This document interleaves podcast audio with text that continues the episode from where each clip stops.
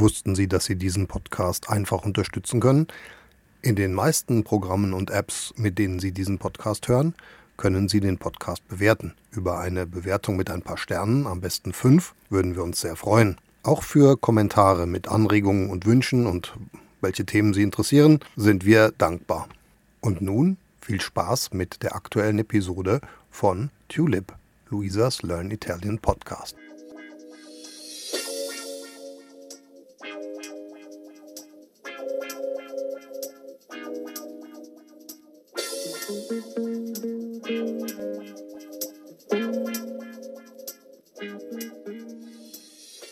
Buongiorno cari amici amanti dell'italiano e benvenuti all'episodio numero 108.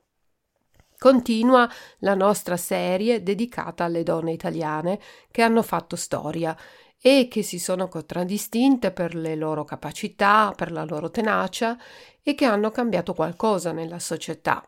Oggi parliamo di Maria Montessori, la donna che ha rivoluzionato il mondo dell'educazione e dell'insegnamento la donna che ha sviluppato un metodo di insegnamento che è poi diventato famosissimo in tutto il mondo e ha preso il suo nome, metodo Montessori, che tanti genitori preferiscono per i loro figli al posto del metodo tradizionale. Adesso vediamo la vita di questa straordinaria donna. Maria Tecla Artemisia Montessori nasce a Chiaravalle, in provincia di Ancona, il 31 agosto del 1870. Suo padre, di Ferrara, è funzionario del Ministero delle Finanze, Beamta beim Finanzministerium, e sua madre, Renilda Stoppani, marchigiana, è figlia di piccoli proprietari terrieri.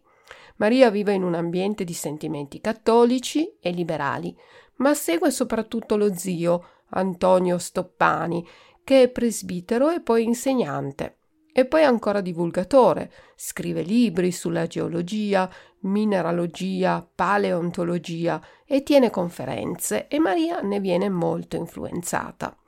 Dalla madre invece riceve sostegno per le sue idee moderne ed innovative e per alcune scelte da lei fatte che all'epoca erano considerate futuristiche. La famiglia si trasferisce a Firenze per via del lavoro del padre e poco tempo dopo a Roma. Maria è molto brava negli studi ed è particolarmente interessata alle materie letterarie, mentre non ama le materie scientifiche e la matematica. Studia francese e pianoforte, ma è costretta a smettere le lezioni di musica perché si ammala di rosolia Röteln, che la indebolisce e la distrae dagli studi. Si iscrive alla Regia Scuola Tecnica Michelangelo Buonarroti, oggi si chiama Istituto Leonardo da Vinci, e a scuola è molto brava ed è la, tra le prime dieci allieve diplomate. Vuole diventare ingegnere, ma poi cambia idea e si interessa alla medicina. Si diploma con una valutazione di 137 su 160 punti e poi comincia ad avere discussioni con il padre allora le donne potevano aspirare solo al lavoro di insegnante e il papà di Maria vuole che lei diventi una maestra. Ma alla fine lei riesce a coltivare i suoi interessi, grazie anche al sostegno della mamma. Non può frequentare il corso di medicina perché è riservato ai soli studenti del liceo classico. Nel 1890 si iscrive allora alla facoltà di scienze e dopo due anni passa alla facoltà di medicina. Qui incontra non poche difficoltà perché in questo periodo sono studi che fanno quasi esclusivamente gli uomini. Riesce però a superare quasi tutte le difficoltà e nel 1894 riesce a ricevere un premio di studio. Nel 1895 conosce un collega, Giuseppe Montesano, con cui fa amicizia ed entra nella clinica psichiatrica dell'Università di Roma. Qui, insieme ad un altro collega, fa una ricerca per la tesi di laurea Diplom-Arbeit sulle allucinazioni a contenuto antagonistico. È una cosa molto tecnica, molto difficile, però comunque in questo studio Maria, che ha 27 anni, cerca di trovare una spiegazione e una definizione clinica delle allucinazioni, allucinazione. In quest'epoca la malattia mentale è poco studiata, è un campo del tutto nuovo e misterioso e come donna Maria ha ancora più difficoltà. Nel XIX secolo si pensava infatti che la pazzia, Verrücktheit, Hirnsinn, fosse proprio una caratteristica femminile e che avesse origine proprio nell'apparato riproduttivo delle donne, nell'utero, Gebärmutter. Ma Maria è così brava che si laurea con una votazione di 105 su 110 punti ed è la terza donna a laurearsi in Italia. Insieme ad alcuni colleghi pubblica articoli e comincia ad interessarsi ai bambini con problemi che allora venivano chiamati bambini deficienti, schwachsinnig. Contemporaneamente si interessa dei diritti delle donne e partecipa al congresso sui diritti delle donne di Berlino e qui interviene parlando dei problemi che hanno le donne in Italia. Dice per esempio Parlo in nome di 6 milioni di donne italiane che lavorano in fabbrica e nei campi per 18 ore al giorno, ricevendo la metà dello stipendio riservato agli uomini per svolgere lo stesso lavoro, se non inferiore. Soggiorna poi a Parigi e studia i metodi educativi di Désirée Magloire-Bourville, neuropsichiatra innovatrice nell'assistenza psichiatrica. Intanto l'amicizia con il suo collega Montesano si è trasformata in amore e nel 1898 ha un figlio da lui, partorisce segretamente e dà il bambino ad una famiglia nel Lazio che lo tiene per 15 anni. Maria e Giacomo lo vanno a trovare, ma non diranno mai di essere loro i genitori. Più tardi lo iscriveranno in un collegio.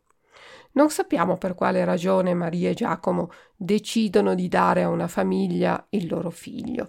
Forse è stata la madre di lui che pensava che Maria fosse troppo intraprendente e poco adatta al ruolo di moglie e madre. O forse la mamma di lei che pensava che un bambino avrebbe ostacolato la carriera della figlia.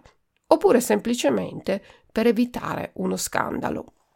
All'età di 14 anni il bambino torna da Maria che lo fa passare come un suo nipote e la verità si scoprirà solo dopo la morte di Maria. Con il tempo il rapporto con Giacomo diventa sempre più difficile. Lui la lascia per sposare un'altra donna. Nello stesso periodo la mamma di Maria muore e da quel momento la Montessori si vestirà solo di nero. Maria insegna antropologia e igiene e approfondisce studi filosofici, antropologici e pedagogici e pubblica un libro sull'antropologia pedagogica. Si interessa sempre di più di collegare scienza e spiritualità e nel 1906 riceve l'incarico di organizzare un asilo, una casa materna, diciamo oggi, per i bambini degli operai del quartiere di San Lorenzo.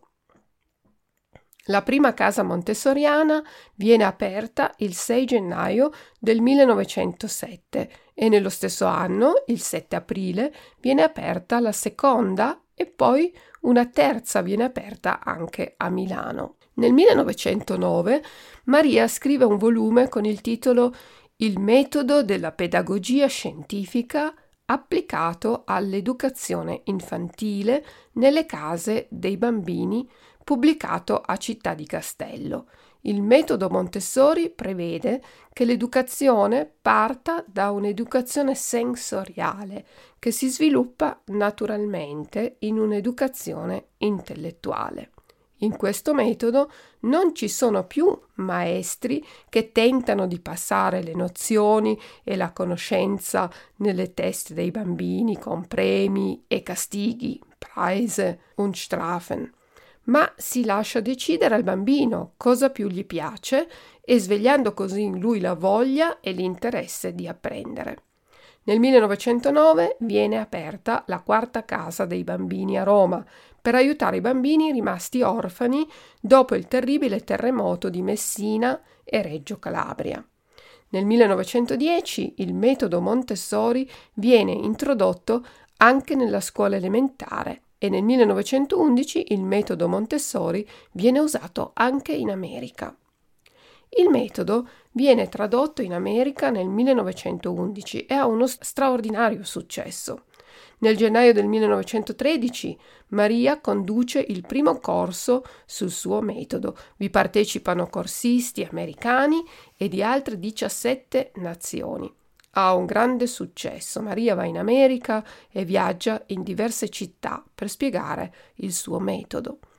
Nel 1913 il New York Tribune la definisce la donna più interessante d'Europa.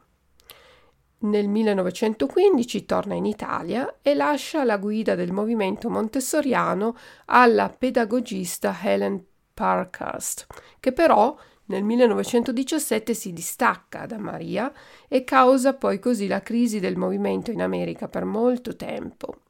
Il suo metodo viene tradotto in francese, in polacco, tedesco, russo, giapponese, rumeno, irlandese, spagnolo, olandese e danese.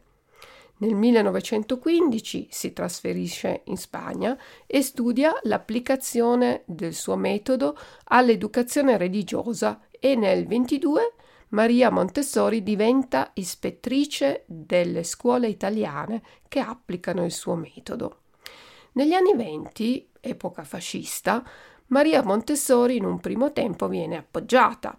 Nasce l'Opera Nazionale Montessori con sedi a Napoli e a Roma. Nel 26 si tiene il primo corso formativo al quale partecipa Benito Mussolini come presidente del Comitato d'Onore. Nel 28 viene fondata la Regia Scuola Magistrale di metodo Montessori. Cominciano però ad esserci le prime critiche da parte dei fascisti, che sono contrari ai principi di uguaglianza. Intanto, nel 1929, per iniziativa del figlio Mario, viene fondata l'Association Montessori International, che con sede a Roma e appoggiata da molte persone illustri, come ad esempio Sigmund Freud. Le critiche però si fanno sempre più costanti. Nel 1929 Papa XI critica il montessorismo, cioè il metodo Montessori, e auspica un metodo più tradizionale.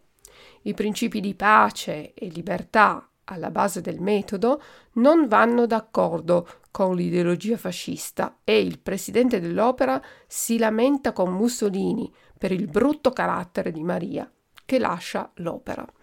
Nel 1933 Maria lascia la presidenza della Regia Scuola di Metodo e chiede che questa non sia più intitolata a suo nome.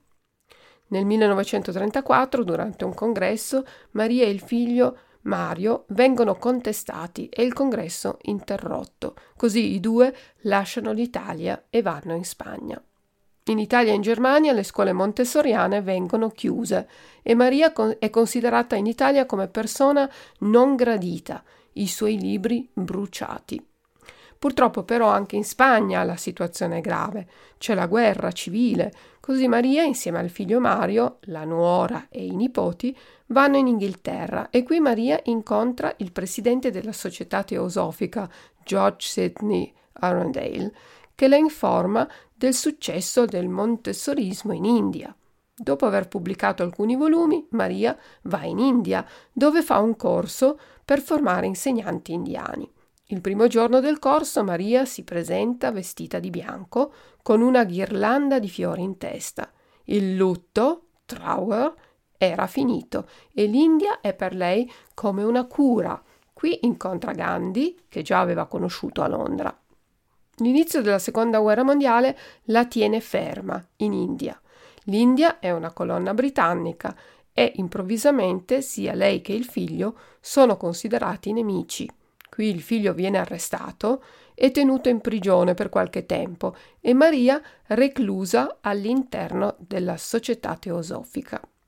Maria però riesce a continuare i suoi studi sulla mente dei neonati, Neugeborene, e sulla mente del bambino, nel 1949 pubblica The Absorbent Mind e To Educate the Human Potential.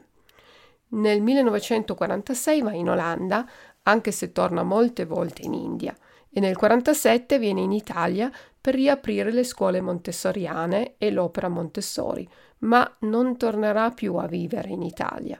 Continua a vivere ad Amsterdam e a viaggiare per il mondo. Nel novembre del 1949 il Comitato per il Nobel la candida per il Nobel per la pace. Maria è la candidata perfetta, ma poi alla fine il premio va al primo direttore dell'Organizzazione delle Nazioni Unite, ONU, United Nations Organization, per l'alimentazione e l'agricoltura, FAO, Food and Agricultural Organization of the United States Nations. Altre volte Maria viene candidata al premio Nobel, ma ogni volta il premio va ad un uomo. L'instancabile Maria però continua a viaggiare, a studiare, a scrivere. Ormai ottantenne, va a Firenze ad una conferenza UNESCO dove viene premiata. Nel 1952 va a trovare alcuni amici in Olanda e il presidente del Ghana la invita a tenere alcune conferenze nel paese. Il figlio Mario cerca di convincerla a non andare, in fin dei conti la mamma ha 82 anni, ma lei, stizzita e ärgerlich, risponde Perciò non vi servo più a nulla?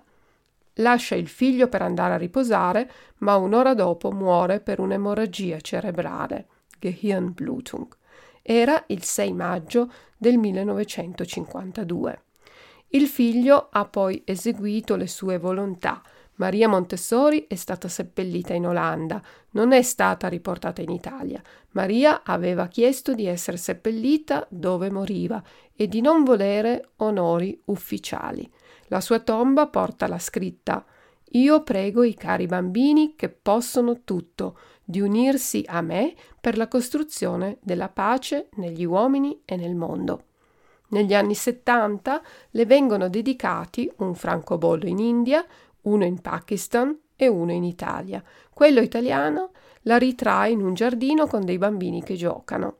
Nel 1985 un cratere del pianeta Venere viene chiamato con il suo nome. Maria Montessori è l'unica donna a cui è stata dedicata una banconota. Negli anni 90 il biglietto da mille lire portava la sua immagine. Nel 1994 la compagnia aerea olandese le dedica un aereo. Nel 2000 anche lo Sri Lanka stampa un francobollo sul quale c'è una frase famosa, una sua frase famosa. Within the child is the man he will become, cioè all'interno del bambino c'è l'uomo che diventerà e ancora molte altre iniziative ricordano questa straordinaria donna che ha rivoluzionato il modo di insegnare. Miei cari ascoltatori, anche questa volta siamo arrivati alla fine della nostra storia. Vi ringrazio per l'ascolto e vi do appuntamento alla prossima settimana. Ciao ciao da Luisa.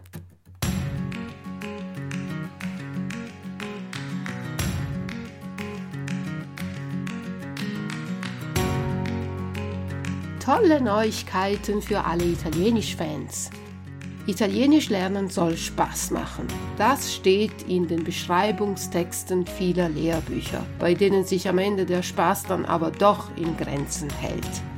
Seit ich meinen Podcast mache, habe ich überlegt, ein Hörbuch zu produzieren, das effektiver ist als ein gedrucktes Buch, so spannend wie ein Roman und zusätzlich noch interessante kleine Fakten über meine Stadt Turin vermittelt. Jetzt ist das Hörbuch erschienen. Es ist ein spannender Krimi, der sich rund um eine Gruppe von Menschen dreht, die in einem Sprachkurs vor Ort in Turin zusammentreffen. Gianduiotti ed Eliti heißt dieses Hörbuch, in dem Kommissar Dalmasso versucht, einem rätselhaften Mörder auf die Spur zu kommen. Sie als Hörer enträtseln dabei nicht nur dieses Geheimnis, sondern auch die Geheimnisse der italienischen Sprache. Das Hörbuch ist für Anfänger mit geringen Vorkenntnissen und wird mit einer Materialsammlung zu Mit- und Nachlesen begleitet. Mehr Informationen zu diesem spannenden Lernkrimi, dem Brainbook, Verlag erschienen ist, finden Sie wie immer auf meiner Homepage unter www.il-tedesco.it. Ich bin gespannt, ob Sie den Mörder finden und ihm das Handwerk legen können. Ich wünsche Ihnen schon jetzt viel Spaß dabei.